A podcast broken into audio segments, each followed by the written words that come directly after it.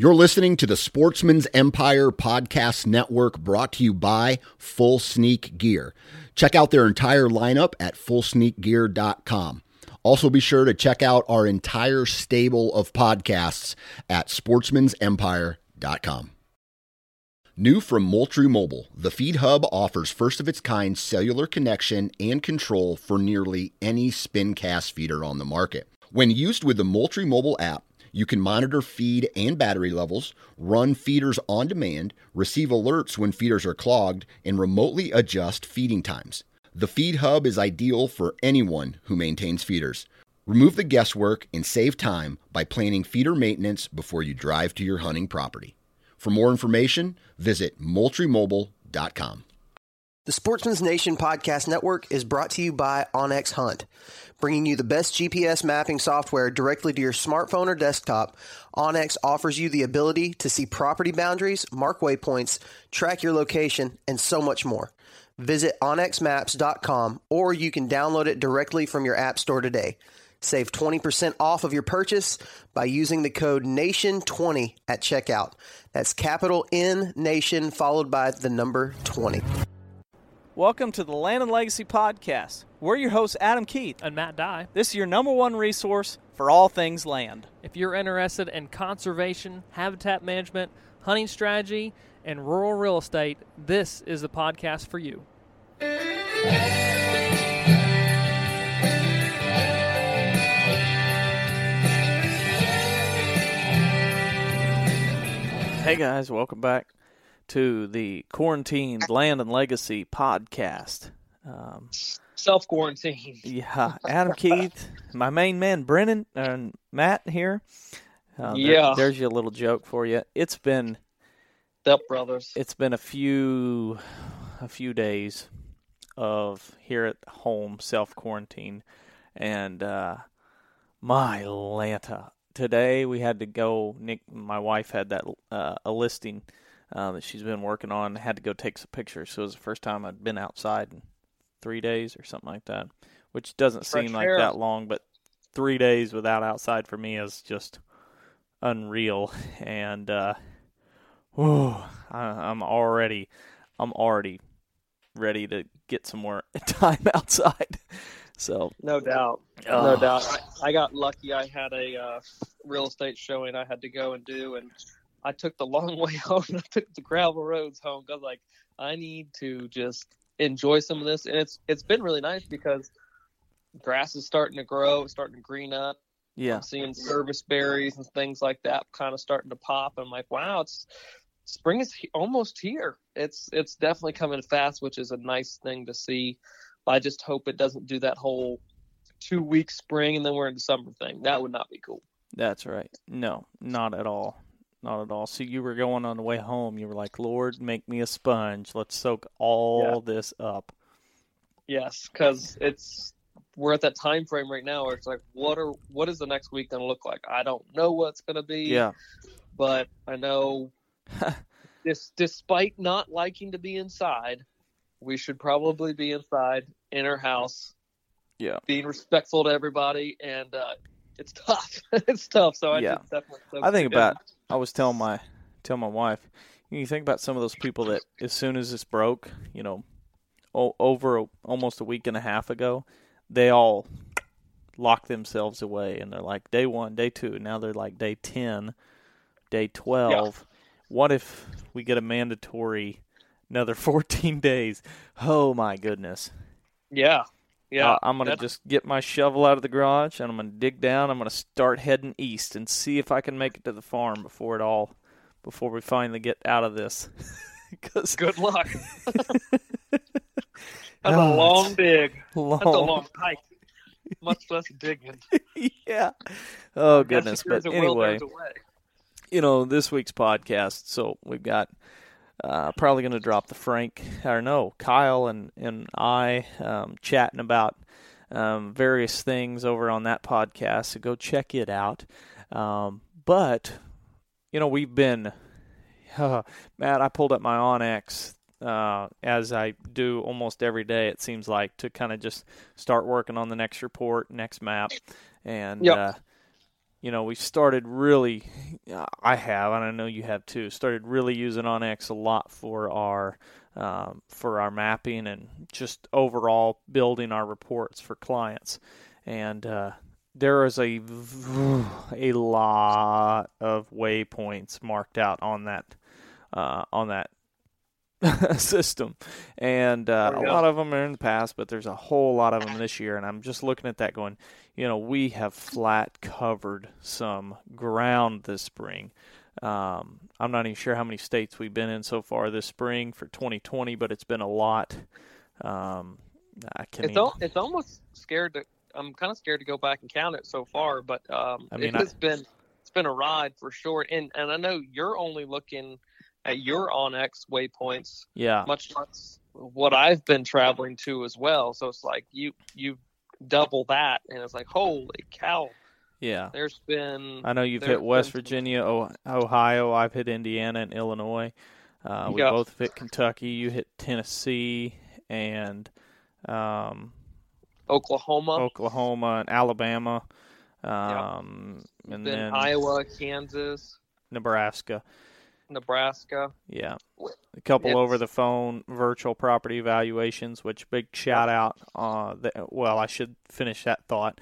Got a couple of those up north, Wisconsin and Ohio, Michigan and Minnesota for you and a couple others. So, you know, guys, we haven't said a lot about it because we've been so screaming busy writing reports and doing our on-site visits, but the virtual property evaluations are live, and we are booking those meetings, those online meetings.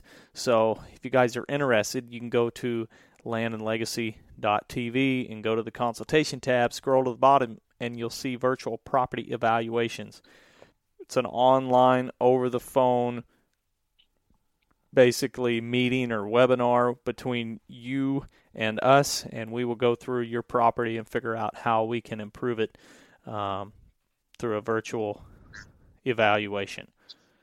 Absolutely. I think the ones that I've been on, I know that you'll say the same thing, but definitely a great interactions between folks and people with different overall issues. You know, we're helping, of course, lay out some features best we can, evaluate the pictures and species that are there, but just overall guidance. And a lot of it's a very good sounding board where we have the ability to understand what it is that you're looking like on the ground, plant communities that are there, making those suggestions and kind of pushing you in a way to confirm the plans maybe or redirect some of the plans that you had for the property. So all in all, I think they've been extremely beneficial for the folks who have signed up for those as of late, and hopefully will be the same. We've got some more coming up next week, but if you guys are interested, we'd love to work with you there through the property evaluations. Absolutely. So speaking of which, we've got a kind of a hot topic with our basically overall overall podcast this week is kind of talking about the problem with deer. We'll explain that, but that's really kind of the gist of the second half of this podcast when it comes to habitat management and the problem that we face with white-tailed deer. But before we do that, and the reason I mentioned it earlier was, so we want to go back. I think the last time we did this was in January, but we find that it's something that a lot of people really like when we talk about our consults. So Matt and I are going to zip through some of the consults we've done over the last few weeks and some of the main points that we can bring away to either help you guys on your spending for your farms and your habitat management, or whether it be for your overall just decision making, and try to cut time and use your time wisely. So, Matt, do you want to kick us off? You got anything pressing? Sure. Yeah, so one of the things that it's just super fresh on my mind, I guess it was earlier this week, got back after QDMA, spent some time in Alabama, and was working on a property down that way. You guys might have seen some social media videos while they're on site, but just a really super unique location from some of the past management practices that have been implemented there. And the farm has definitely seen some changes. It was a family farm, right at 800 acres, but a lot of it had been cattle and then transitioned into some forestry practices with planted pines. And then some of the pines actually failed, and they came back in and actually just did a pretty intense prescribed fire during the dormant season a few years ago, 2 years ago, I guess. And it was... What kind of pines?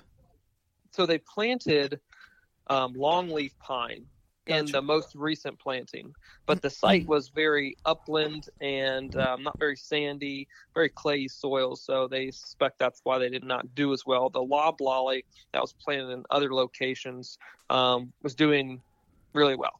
Gotcha. So, anyhow, I guess it's just that constant reminder that land can be shaped, and over time from different landowners or different goals with the land as the property had been passed down from his grandfather and then to him, things can change. And so in the past 2 years, he's just kind of been working more towards the idea of, I want to make this a wildlife friendly property. I've got young boys now, and I want to be able to do something where they can just grow up in this environment, an outdoor classroom per se, that they're going to be able to enjoy. There's fishing ponds. There are cattle on it right now, but they're going to soon be removed. He's going to have incredible opportunities to teach these boys all about the outdoors on this place. And so that's been just kind of a refreshing mindset, honestly, to have someone to be able to work with that's there at that place in their life where they can transform this property into that and share those experiences with his kids. But specifically in that 2-year-old failed pine planting, the gentleman had a beautiful composition of hardwood saplings, grasses, forbs, brambles coming back. And it was like, wow, holy cow. You can just imagine what the fall is going to look like out there with deer moving across what essentially looked like clear cuts. But that's not quite the history of those sites. Anyhow, make a long story short, one of the cool things that is going to be implemented based on the road system that's there and kind of breaks up all these different units is really changing the fire intervals on those places and then the timing of those fires. So we want to keep that habitat in a relatively close proximity to what it's at right now. 2-3 year cycle down there, super long growing season. We already have sprouts, head high or so. But what's going to occur is there'll be several units in each quadrant that are burned, on a 2-year cycle, probably growing season. We want really herbaceous. And then some are a 2 to 3 year cycle, switching back and forth. And other ones we want more dense in certain locations that are more centralized to the farm, where maybe they're going to be a little bit heavier stem density. We're going to let them go that 4 or 5 year, 5 or 6 year, possibly even time frame with fire. And so he's going to have lots of different stages of regeneration in all these areas, instead of just, 300 acres of all the same. Just by breaking up that fire rotation and the timing, we're going to have so many different plant communities there represented. And then all the open acres that are cattle pasture are also going to get transformed down the road too. But man, that was just a joy to see. And 5 years down the road, when we come back, this place is going to be so drastically different. So fire is going to be their biggest tool. Absolutely. Fire and honestly, spraying out the pasture grasses. There's a mixture of Bermuda, Bahia. They had done a lot of interseeding, and some of it was just wheat and some of the pastures. So just succession overall is going to be really neat to watch that progression through the years coming, because there was probably 10 to 15 acres of hardwoods on this place, and probably 150 of planted pine, and the rest was open. So we have a lot of options when it comes to managing that landscape for wildlife. We're creating corridors. We're creating, other areas of succession, and just spraying them out and letting them go, and managing fire differently there. So tons of opportunity. And that one was definitely kind of sit you back in your seat and say, wow, this one's going to be a lot of work to lay out, but the opportunity and the options almost are endless. So there's been a lot of times of me just staring at the computer here recently trying to figure it all out, but I've certainly enjoyed it. Awesome. Yeah. What about you? What have you seen here? Yeah, that brings up an interesting point when you talk about their extensive road system throughout that property, and it gave that landowner the ability to use prescribed fire, not only for hunting access, do those roads help, but especially for prescribed fire, because you can get just various stages. You can burn one whatever, let's say a 20-acre unit during the dormant season, and then 3 years later hit it during a growing season, to where you have this mosaic of different regeneration rates and ages, where you've stimulated various plant communities through the timing of your fire and the intensity of your fire. And so now you have you've got diversity. What do you know? And, man, it feels like that's just a word that we use so much. I think we've used it a time or two on here, but even in our seminar at QDMA, I noticed we were saying diversity a lot. And it's like, I wonder if people realize how often we say that. And I wonder if it's like, we should just make shirts that just say diversity across it, or a hat that just says diversity. Yeah, that's right. No doubt. But, bringing up their property, and segue right into the first property I want to mention is in the southeast, and it's a property, new landowner. He hadn't owned it very long, just around a year, give or take, and never owned a farm before.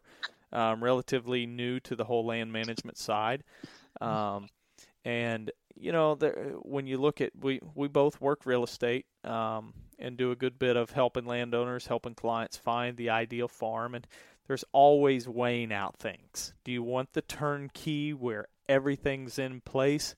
Not the turnkey that's advertised, but a truly turnkey. If you don't know what we're talking about, go check out one of the past podcasts. But, do you want that? Because you're probably going to have to pay a little more for that. Or do you want to go into the, this is a fixer-upper. It's been logged. It's had work done. It's going to take a lot more work to get it where it needs to be. And those farms are typically less expensive. You have the ability to, if you can see through the ugliness of a timber cut, or see through the ugliness of whatever it may be, and you can see it for what it is 5 or 10 years from now, then you can then that might be the property for you. But it takes a certain landowner, and this guy bought this farm. It had been logged, 10, 15 years ago. Immediately you think thick. It's brushy. It's got a lot of stems per acre. But immediately when I hear it's been logged, I think of really one main thing: sunlight, new growth, and a road system. And in this case, the road system was something where, how do you gauge that when you look at a farm and you're like, it's been logged? I look at it, you may have lost the potential for income produced from logging, but you got to look at it going, how much would it cost me to put roads all through this thing like the guy who logged it did? Because if there wasn't much timber value there, if there wasn't... When they logged it, they really tried to squeeze some money out of it, but they didn't get a lot. We don't know what it looked like before, but if that was the case, I'll take the trade. We got great skidder trails turned to road systems on this farm. With a little bit of work after the skidder went through, we've got great roads around the perimeter, through the interior, probably some nice openings because they had to push out trees to make a loading dock. And that's the situation this guy was in. And so I was there, and we got there probably 8 in the morning. But if we would have had backpack blowers, We could have blown out the roads and dropped fire that afternoon and burned 20-acre unit. And, yeah. You know, you just don't find that all the time. So much value to the lack of work having to be done prior to just implementing fire right away. Like, that's incredibly valuable. Absolutely.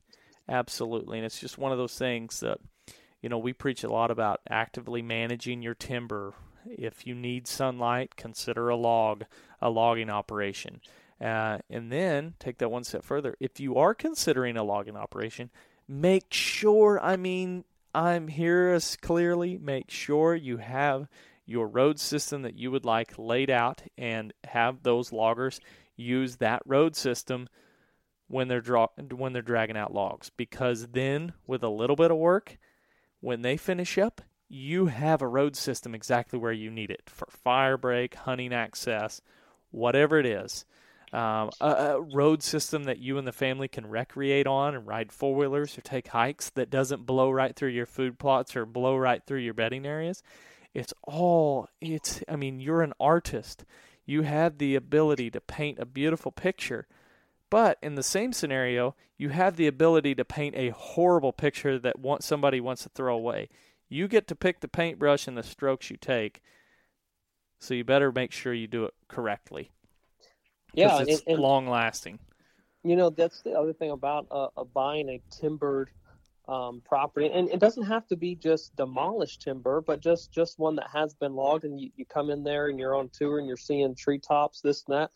Well, if you're going to call us to come and do a consultation, there's going to be treetops on the ground after we leave anyhow. So it's like you're kind of buying some of that work being already done.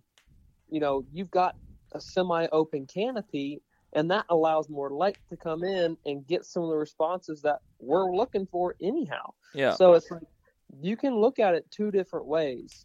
You be the one who takes not all the trees, let's say, but you be the one who says which trees go or come into it, pay quite a bit less, and know that a lot of the work is done, and I've got a road system to be able to then follow up and manage right in behind that logging operation. Because, Adam, how many times, one, have we talked about on the podcast, but seen it on properties, a logging operation occurs and nothing else happens. Well, that's property number 2 that I want to highlight. Great property, has a ton of potential, but I don't want to, I'll promote our services right now. We're land consultants, natural resource management, to where we help you avoid the costly mistakes, not only in purchasing, but also in time and overall productiveness of your farm. And if you're considering a logging operation or just had one done, please email or call us because we can save you so much time. Because this second property was logged a couple of years ago, and where is the second property at? This was in Kentucky. Okay. And you know, it was logged and pretty aggressively. This guy bought it after the logging, basically. They sold the timber and they sold the farm, and he bought the farm, and so the timber got logged while he was just owning it. And so they cut a lot of trees. So here's the plus. Lots of sunlight hit the forest floor. Here's the negative. Japanese stilt grass everywhere. Yep. And if that had been addressed as soon as the logging operation happened, we could put it in retreat mode. But right now, it's going to feel like somebody kicked you out of an airplane with a 8-round clip or mag, and you've got a whole army coming down the hill towards you. Like, you feel overwhelmed. And that's where he's at right now. Like, so it's going to take a lot of control. Fortunately, I think over time, he's going to chip away at it like rust on steel, and he's going to break through. And he's going to see an amazing amount of new growth early successional plant communities come back in. But right now, you might as well drape a tarp across some of those openings in the timber because it's Japanese steelgrass. That's unfortunate. Yeah, but that is much of Tennessee and Kentucky. When you have disturbances right now, we're seeing that a lot through those states. So if you're listening, Indiana, from there, Illinois, yep, parts of it, be sure to be watching that. Yes, West Virginia, I know has got quite a bit of it. Yep. I've seen Pennsylvania covered up in it. Southeast Pennsylvania. Yep. So definitely be watching that, guys. And the other one, not just Japanese stiltgrass, but any invasive, because you have to think about that sun's energy was being collected in the canopy of taller trees. And then once those trees are cut, that energy goes somewhere else. And so we can either put it in the form of whatever's growing, whatever natives are growing on the forest floors or whatever trees are remaining, but if you have invasives, they're going to explode just as much, if not more. So picture, a crop field, let's say, of corn, and in that corn you have a whole bunch of invasive let's just say a whole bunch of pigweed, since that's a common one that you hear people talk about. Person comes in to hand select the corn and they cut all the corn, and all they do is leave the pigweed standing. Well, if that pigweed is now not competing with the corn, it can go crazy. That's what's happening with some of these invasives. For example, on this property, there was one section that was really a lot of tree of heaven. And once the trees were cut, the tree of heaven exploded. You start seeing root suckers everywhere. I'm going to give major props to this guy. He's a hard-working man, and he is getting after it. He's killing tree heaven. He's putting more sunlight on the ground by removing some other invasives, and he's getting ready to full-on attack Japanese stiltgrass. So, nice. In a different scenario, a different landowner, that would go unmaintained and uncontrolled, and it would just spread to the adjoining properties. But because it's on this guy's property, he's going to get after it, and hopefully he's going to knock it out. And he's going to maximize that sunlight all in the process, too, of actually getting benefit from having some open canopy. It kind of brings up another quick property review from Tennessee. So while you were working there, I was working in Tennessee after the National Turkey Federation, and there was a property that it had not yet experienced that logging operation, but was definitely due for one. The landowner knew. So we kind of worked through the preparation of what that would look like, what kind of trees they'd be taking, what kind of activities that he could expect to see. And as we're laying out that property, prior to a logging operation, a lot of his bedding units are going to be done by the logging crew. A lot of his food plot areas are going to be helped be opened up through that logging operation. We're going to start to implement some larger areas that had there were some honestly harvestable cedar on the property. Hopefully that can get included in a sale, but that mixed cedar, oak timber, hickory timber, parts of those on bigger ridge tops, we're going in, we're clear cutting those and kind of just starting succession all the way back over and putting dotted food plots in there, but basically having stands of old fields and managing woody resprouts, kind of keeping those a little bit lower. And now we've got herbaceous growth. What would have been, or what is right now, 100-foot-tall trees and just close canopy forest. But that logging operation is affording him those opportunities to bring that type of cover right back into the property. And so that's super cool to be on the front end of it.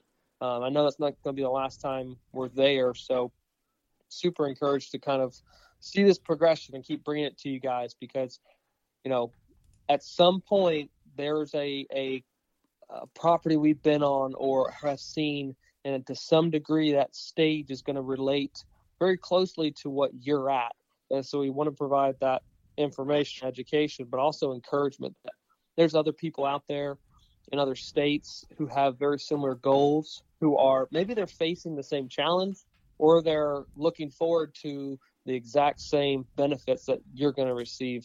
And so just keep following along, and we're going to keep sharing all these unique I guess, things that we're encountering, but awesome opportunities to learn from. Absolutely. Huge benefit too for our listeners is we never run out of content, because when we hang up the mics or we hang up the phones, it's back to the grind. Monday through Saturday, we're dealing with exactly what we talk about here on the podcast. This is our job. This is our career. So we're in it. It's well over our heads as far as how deep we're into this. So you should have no fear, and keep tuning back in every week, because it's going to be more and more content. Yeah, absolutely. And I know some of it may seem a little bit repetitive, because it seems like a whole lot of cutting, a whole lot of burning, a whole lot of treating invasives, but each site is different, each layout is different, and that's kind of one of the big things that we're doing is not only is it habitat improvement or habitat restoration, but it's also in a strategic manner to where our hunting is, or their hunting, depending on who it is, the client or us, is going to get a whole lot better because it's all laid out perfectly. So I would love to go back to that Alabama property and do a whole podcast on it, but literally we don't have 4 hours to talk about the entire layout on a podcast. But it's like, if we could share in full detail everything that we see while we're on a property, it'd be fantastic. But we're skimming, we're hitting the high points and sharing that. But man, wouldn't that be cool if we could do that and have everyone there and be like, see guys, this is what we're talking about, those real life examples. That's right. That'd be sweet. Yeah. Maybe one of these days they can join us on a farm and we can just go over everything. That's right. Yeah. Yep, for sure. You know, and that's another, I guess, wrap up another property that I visited in the last month or so. Was at once upon a time it was pretty open, lots of pasture. And this one is also in Kentucky. And basically, once upon a time, there was lots of pasture and then big timber. And the pasture was, you know, your typical probably monoculture, cool season grass, yada, yada, yada. But what's interesting is at some point 20 years ago, cows were pulled. Now we're going into old field kind of transition. But what happens? What happens when you just leave something alone? Well, it kind of transitions from one ecosystem to the next, or one habitat type to the next. And it typically goes from early successional to more perennial, old, mature trees, depending on what the site has. But Matt, I mean, you can almost gauge now, with as much consulting as we do, you can kind of take a section of time and say, when this property was going through its big major transition from one to the next, there was a certain thing, plant, practice, whatever, that was really popular at that time that somebody used because somebody told them it was a good thing. They used it, and then the clock ticks, and it completely changed the direction of that property for several more years. And so, you know, looking at that 20 to 30 or 30-year window, you can go into the early 90s to the 80s. Kind of a popular thing was autumn olive. And this property had autumn olive scattered all through it. And it was all in those old fields. So it's like 20 years ago or 30 years ago, whenever it was, the old fields. Somebody planted autumn olive along the fence rows, and then it just like spread out over, like fleas across the landscape. Right. No fire.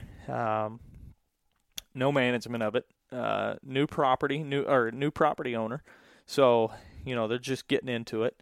They're doing some big things. So autumn olive's going to be knocked out. Once again, that transition line of old field to timber or old pasture to timber has a great road around it, or a pretty usable road. So easy fire lines. They're knocking a ton of these acres, old fields that are dominated by whatever, autumn olive and other not so great plants. They're going to be taking care of those, converting it back to crop to make some income, but add more food to the property. Going to maybe even have some alfalfa thrown into the mix. And then fire in other acres to try to start knocking that autumn olive back, because as anybody who's ever dealt with it, it doesn't have real thick bark, doesn't have a real great, it's the exact opposite of a bur oak. Yeah. And so lots of fire is going to knock those back, and hopefully over time they're going to weed them out. So that was kind of the big takeaway for them. A lot of great potential. But once again, you know, in the timbered areas, they're logging. So yay them. A lot more yay to the wildlife. And then adding fire and acres, adding some young forest, adding some old fields, more of the early successional old fields. So overall, this property is going to be great. In 5 years, they're going to have a lot of, I mean, they're completely turning this ship around and headed back in the right direction. So, yeah, that was a really cool property as well. Of course, you know us, if anybody's ever been around us much, we love a lot of properties that we visit. And yeah, it's a good thing I don't have all the money in the world, because I'd own the world. At least the rural land anyway. I'd be land rich right now. Yeah, I heard a guy one time tell me well, he says it in a little bit different word, more of an investment side, but he'll say I'm land rich and cash poor. Yep. That'd probably be me. So, yep, I'd agree. Right now, I'm just poor all the way around. Oh, goodness. But anyway, so, yeah, just a lot of really great things happening. A lot of clients that are very ambitious to get out there and start managing property the right way. They're removing invasives. They're returning disturbance. They're using cows in a more natural process. They're mimicking nature with their grazing habits rather than the overgrazing, leave the gates open kind of thing. They're using it, trying to replicate the bison herds of pre-settlement. A lot of great things happening. But before I segue, Matt, you got anything you want to add before we jump into this week's kind of main topic? No, I think I'm ready to jump right into that. Yeah, so basically, I was taking a drink while you were talking, but you ended it pretty quick, so I had to gulp it down. But, you know, this is kind of one of the big things that we see a lot in conversation, social media, wherever. And once again, guys, hopefully we're not going to offend you with this, but we come at you with the thought of hopefully more of an outside of the box, more of a holistic mindset. Like we've said in past podcasts, there are certain ways to really manage a property that can really maximize, but you don't necessarily focus in on the exact species that you mainly want to manage for. We're trying to look at big picture, and we can accomplish the goals and even go past the goals that you may have set, but we can't just look at directly at, here's what you want, let's manage specifically for this one. You want deer, let's make food plots. Lot bigger picture. And so this is a kind of a podcast to talk a little bit about the gauge, or let's say the float, in where quality habitat. And we're going to say quality habitat because we're talking, if we're just managing for deer, we can get by with a number of species. But if we really want to make it so much better, we can add a whole long list of other plant species, trees, shrubs, grasses, forbs, whatever it is. We can add that even more and increase our usable space, increase the diversity on the landscape to where we can really maximize, or take a sponge and squeeze out every last drop of goodness out of it on the property. And it doesn't always go back to just managing for deer, because we're thinking big picture. So that, yeah, and to kind of piggyback on that a little bit further, you know, it's really tough sometimes to look at a property and gauge, okay, how am I doing? And if your main target, let's say, is deer, you can look at maybe the quantity of deer, or obviously the quality of deer, or maybe the developing age structure in a local deer herd. Maybe you're trying to use those marks or those different indicators as judging your success in managing a property. And that can be very, very difficult to do. And sometimes you may not get an accurate representation of, okay, hey, I just produced or I just harvested a 160-inch deer off of this farm that I just walked in and hunted opening day, but on my home farm, I've been managing it for 4 years, and I don't have a 160 to shoot. Like, what's going on? It's very difficult and kind of can be frustrating sometimes to be in that situation. But to wrap up or kind of make concise what Adam's saying is, that's not the indicator that you should be using to judge or base habitat on.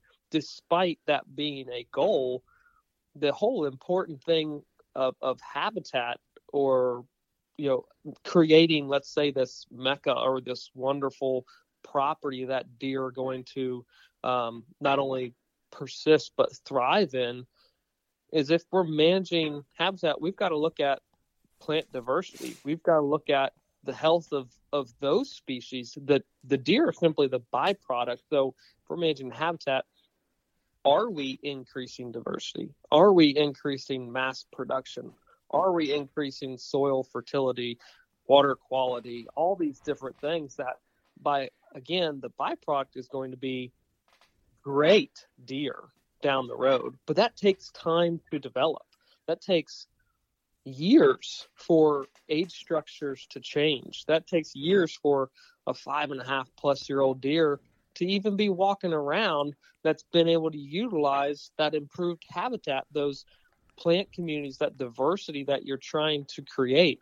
So don't get down and don't get discouraged when you see a neighbor who doesn't put in any effort shoot a big deer, because that's like, there's so many other factors and other things into the equation that allowed that to happen that you don't necessarily know of, and so don't get discouraged by that. Absolutely. I think it's definitely one of those things. We've said this in previous podcasts, but when you look at, if you're in the north, let's say Minnesota, Michigan, Wisconsin, and you're trying to gauge, man, it's kind of like in any field, in any sport, in almost anything we do, there's always, you know, if you're a professional athlete, there's World Series or Stanley Cup or whatever it is in the NBA. There's like this trophy of, that's the peak, that's the mountaintop, that's what our goal is, and yeah, or whatever other awards or whatever it is, what kind of recognition you need to say, I've reached the top of the mountain. I've achieved the goal I was shooting for. And in land management, it's easy to fall into, well, I want to kill the biggest deer in the county. That is great if you can do that. That's an awesome goal to shoot for. But don't... It gets very problematic, like Matt said, if you use that as your goal and you spend all kinds of money and do all kinds of time and all kinds of sweat and work like crazy, and you turn around and you grow a 160 and you harvest that deer and you're like, man, this is amazing. And then the next week, a guy stumbles out into the woods on a 500-acre piece of timber with the wind bad, and he shoots a 200, then it kind of makes you go, ooh, what if is that guy better land manager than me? Well, obviously not. He hasn't done anything, but he killed a bigger deer than you, so maybe he is better. That's the kind of thinking that, or the kind of trap you can fall into if you let deer be the gauge of the quality of your landscape. And that's where, you know, there's a unit out of, and they're very popular. I think most people have heard of them, but there's a group of young guys that are out of Atlanta area, I believe, and they do a lot of hunting in the suburbs. And I can think of some other guys that have hunted the suburbs of Kansas City. There's a lot of really giant deer in urban America that have not had food plots, have not had timber stand improvement, have not had hinge cuts or old fields or planted prairies. They don't have access to that. They're gnawing on non-natives. They're living on kudzu, privet, bush honeysuckle, ornamental azaleas. Yeah, exactly. What's the one that the guy always asks me that we should turn into a food plot? Hostas. They're living on hostas. And none of those are quality. You would never take those out and say, this is quality. This is a quality plant. We're going to add to this amazing landscape. Because all those we just listed, I believe, all the ones I listed are non-native, and a lot of them are on the invasive list, minus the hostas and hostas, azaleas. So that's the problem. You could shoot a giant deer and say, by golly, I'm the best deer manager that ever lived. And then the very next day, you could look on social media and see a guy that shot one eating English ivy or living off English ivy in Atlanta or Nashville or Cincinnati, any of these cities that have pretty big deer running around them. So, which is great, you know, more power to you if you can do that. You know, if I had the opportunities, I'd be doing the same thing. But it's the don't use that as a gauge from, oh, well, deer can just make it through that and still get big. Well, yeah, they can, but there's, again, way, way too many other factors that are weighing in on that equation. And two, deer are a very, very generalist species, and that's kind of a nerdy term to say. They can live anywhere, almost anywhere, from Florida to Maine to the western states to Texas and Mexico. They are all over the place. And we talked pre-show. Did you say Canada? Canada, yeah. Hot, cold, east, west. It does not matter. High elevation, low elevation, wetlands, prairies. They are They're all over the place. All over the place. We know that with them being a general species, they are just naturally going to be in these kind of oddball locations or find them there. And again, what we know too is when deer do have age on them, they get really big. But what happens when we have both age and high quality groceries, low levels of social stress or just stress in general and quality cover? What happens when we put all those things together? Well, you and I both know, but sometimes it's tough when you're looking around at all these other maybe broken up landscapes or areas that just is not being managed. And you do get a deer that gets to an older age class. You're like, well, how did that happen? That's just, it's horrible. That doesn't make sense. I can't believe it. Yeah. It's simply probably an age thing, and it's a great deer. Congratulations, that hunter, but deer are not the best caliber to gauge what's happening on your landscape. I think when you intentionally work the landscape and are trying to get, let's say, a plant community or the health of a tree to improve, well, look at the health of that tree, see if it does improve, or a food plot, see if it does grow as you're doing soil amendments or you're switching your planting techniques, whatever the case may be. But that deer or the inches of antler on a deer's head isn't always the best judge. You know, when you compare a generalist species to a very specific species that needs and requires very, very specific vegetation types throughout a year, like the bob white quail, people aren't really lucking into quail these days. No. It's kind of an intentional thing. Or rough grouse. Yeah. Oh, yeah, exactly. Or rough grouse. It's a very pretty much intentional thing that you're probably managing for or in an area that maybe the land use practices are benefiting those species directly. But man alive, you want to talk about doing something specifically for a declining quail population and seeing quail come back. Now that's an indicator that things are going well. That's right. That's a species that you can use to help gauge what's happening on the landscape.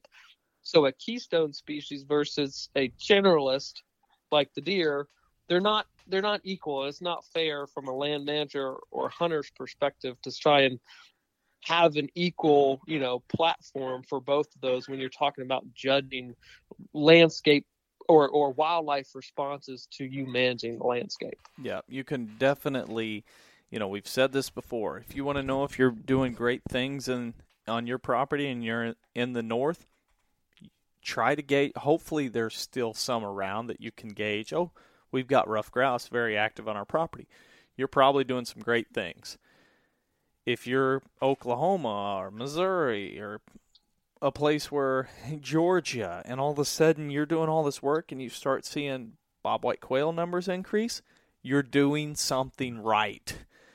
But if you're doing a bunch of food plots and doing some things and all of a sudden a big deer jumps out, that doesn't necessarily mean that you're doing everything perfectly. That might just mean that one of them slipped through a buck slipped through the cracks and was able to get old. Doesn't mean that just because you planted a food plot or dumped out some mineral means that, whoa, he put on all these inches of antler. That's right. That's right. There's just way too many factors, like we've said, that play into that role. And what may be big in one region may not be big in another. And that's not to say that that's good or bad, but we just have to realize what the whitetail is and how it utilizes the landscape, because it's drastically different from, again, life history, life cycles of what quail need to be able to reproduce and be successful. The same thing with wild turkeys. We talked a lot with some researchers after the National Wild Turkey Federation.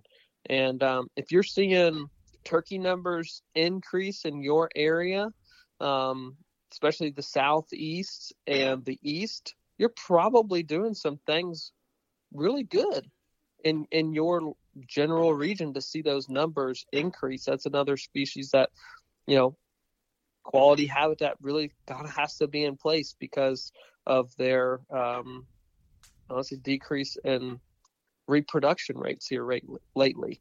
So I'd say they're definitely less fragile than the quail. I think we all know that. Which ones did you say? Sorry, I said wild turkey. Oh, yeah. So that's another one, though. You could even use, you could go with bobolinks. You could list several grassland species birds, or even woodland birds. Woodland species birds are on sharp declines throughout much of. You could say, we're managing our timber, and all of a sudden we're starting to see red-headed woodpeckers, or we're seeing summer tanagers. Here's a fantastic red cockaded woodpeckers. Yeah, here's a great read I saw the other day, and basically they were listening and doing sound bites in different forest locations, trying to engage the diversity of neotropical birds that were migrating. They were doing the research, and I guess they had logged or opened up or just a managed forest, and they're taking the sound bites and listening through them, and the species diversity that would utilize those sites over X amount of years that were managed was drastically higher than those of closed canopy forests. Oh, big shocker there. Right. And it's like, use birds that are migrating through, songbirds. That would help you understand, okay, am I doing something better? Because they have to have in their stops and their rest periods, or where they're breeding, they have to have those necessary components on their flight patterns. They need a lot of insects. Therefore, what attracts insects? Well, flowering plants, various diverse plants. Herbaceous cover. So you don't find many of those in closed canopy forest. I'd say that like deer, and I love deer. We both absolutely love deer. Our business is pretty much built around deer. Like, we absolutely love them. But it's one of those things where it's like, I'm going to worry as I manage the property on all the different natural resource components that a deer and a whitetail are going to need. But just by default, if I have those present, a deer's going to be fine. And they're going to be able, there's going to be nothing limiting that they need on the landscape. We went over usable space last week on the podcast. Be sure to check that out for whitetails.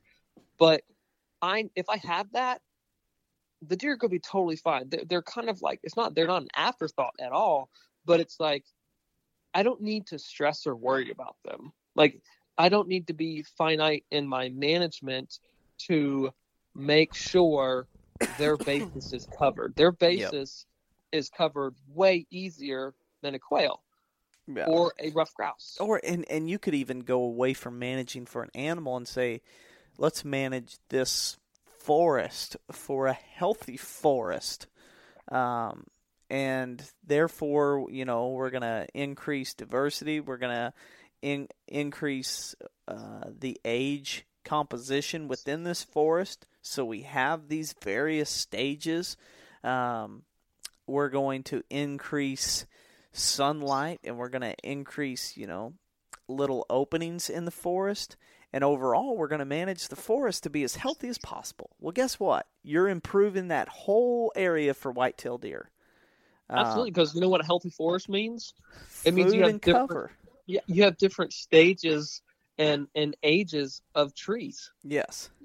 Then you could go default, it's going to be better. Like the Prairie Hollow property, it's got a couple glades on it.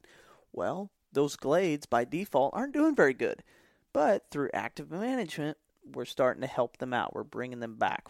We're pumping life back into those areas. We're not necessarily managing for deer, because if we were, I hate to say it, but we probably wouldn't touch the glades, because the deer seem to use the glades just fine. It's not like they need a lot of extra work. But managing those glades, we're trying to remove eastern red cedar encroachment and remove non-native invasive species, and bring natural disturbance back to the glade system. And by doing that, the deer are going to do much, much better off of that work. But we're not really managing it for deer in mind. Yeah, I want to keep, like, as we're, I don't want to ever say we're winding down in land management season, but we're getting into a window where a lot of people are kind of starting to think, one, turkeys are definitely on the brain, but two, the food plot window is starting to definitely open up and increase, and maybe less work in the timbers being done as we're getting closer to trees budding, flowering, everything. But we cover this topic to, again, and provide encouragement and fuel to say, as bucks start growing antlers and you're starting to look at them throughout the spring, don't necessarily use that as a judge of what's happening on your property as a I'm doing the best, or man, I'm not getting the deer that I thought that I was going to on trail camera, or they're not growing as much as I thought. That's not, let's say, your indicator of the work and the value that you're bringing to that landscape or that property. You're doing good work. Keep it up. If you're following along and you're rolling up the sleeves. Adam, remember the gentleman that we met at the QDMA convention? The man had tendonitis in his elbow because he has been running a chainsaw so much. And it's like, that guy right there, he may not see a deer this year, this fall. I hope that he does. But let's say he doesn't see one bigger than the last year. That does not mean that tendonitis in his elbow was all in vain. He is doing great work. It needs to be rewarded. So this is encouragement, guys, to keep after it, to keep fighting the good fight, working the land for value of other things just beyond maybe inches of antler. Look into the plant communities. Small game species is another one. Maybe cottontail rabbit is something you want to start chasing. Yeah. You could look into increasing rabbit habitat. Yep. I'll share one quick story before we wrap up. We have a client that is really, just like a lot of our clients, he's focused. He wants to increase the overall. He wants to move the bar up in quality of his whitetail deer herd. And a couple years ago, he shot a deer that was well over 200 inches, which isn't that uncommon in this day and age. But when it's almost 40 inches over 200, it's a pretty good step in saying, that's wow, like something's going on that farm. No, one eyebrow doesn't get raised. It's both of them. Yeah. Yeah. And what is not known about that property is the significant increase in pheasants, which, come on, what I said pheasants first. I should have said quail first, since they are native. So I'll backtrack and say what is not talked about or what is not known is that the deer have shown some increase in health and in overall antler score, but most importantly, there's way more birds on this property in all kinds, grassland birds, woodland birds, as well as game birds like bobwhite quail, like the pheasant, and turkeys. There's, from talking with them, the guys that are managing this property, they're finding more and more pheasants every year on this place, more and more quail every fall. They're hearing, they're kicking them up in the spring and summer as they're doing work. It's a very bird-rich environment, which tells us that it's very insect-rich. It's also very diverse because those birds aren't leaving a lot during the winter. So there's plenty of bugs during the summer and plenty of grain and seeds during the winter, and plenty of cover as well. So that's been kind of just a confirmation to us of all the great work that they've got going on that property is going, yikes, they're killing some really, really big deer, and they're also seeing a huge increase in game bird populations as well as other species. So when you walk on a property and it's well managed, and I think we said this in podcast too, you got to smoke me out to get me to leave. But when you step on it, that farm or that property, it is alive. Yeah. You can hear buzzing. You can hear birds. Hopefully they're gobbling. But, I'm talking birds of all kinds, shapes, and sizes. You can literally hear. It's like an anthem of just, hey, we're loving this, guys. Keep it up. But that's the indicator, that's the gauge that you want to be focusing on. You want to make your property, when it's springtime or it's summertime, every time you walk on it, you want it to be alive and ringing with just nature sounds, not just silence in the timber and just dark, dreary, closed canopy timber. You want it to be alive. That's the goal to shoot for. That's right. That's right. Well, hopefully everybody is finding some time to get outside, keeping a healthy distance away from everyone. Yeah, just do it by yourself. Yeah. What better time to go outside than now? And hopefully everybody's enjoying this podcast. I have one request for you guys, and it's funny to me, but it does... I'm going to ask that once again, hey guys, if you enjoy this podcast, if you've listened for very long at all, please head over to our iTunes or just your podcast app on your iPhone and go to the Land and Legacy Podcast. Look for the green logo and please leave us a review. There's one right now that the guy complained about our audio, and that's the first one you see. So I'm asking you guys, please go leave us a review, and let's get that one bumped down. We fixed the audio, hopefully.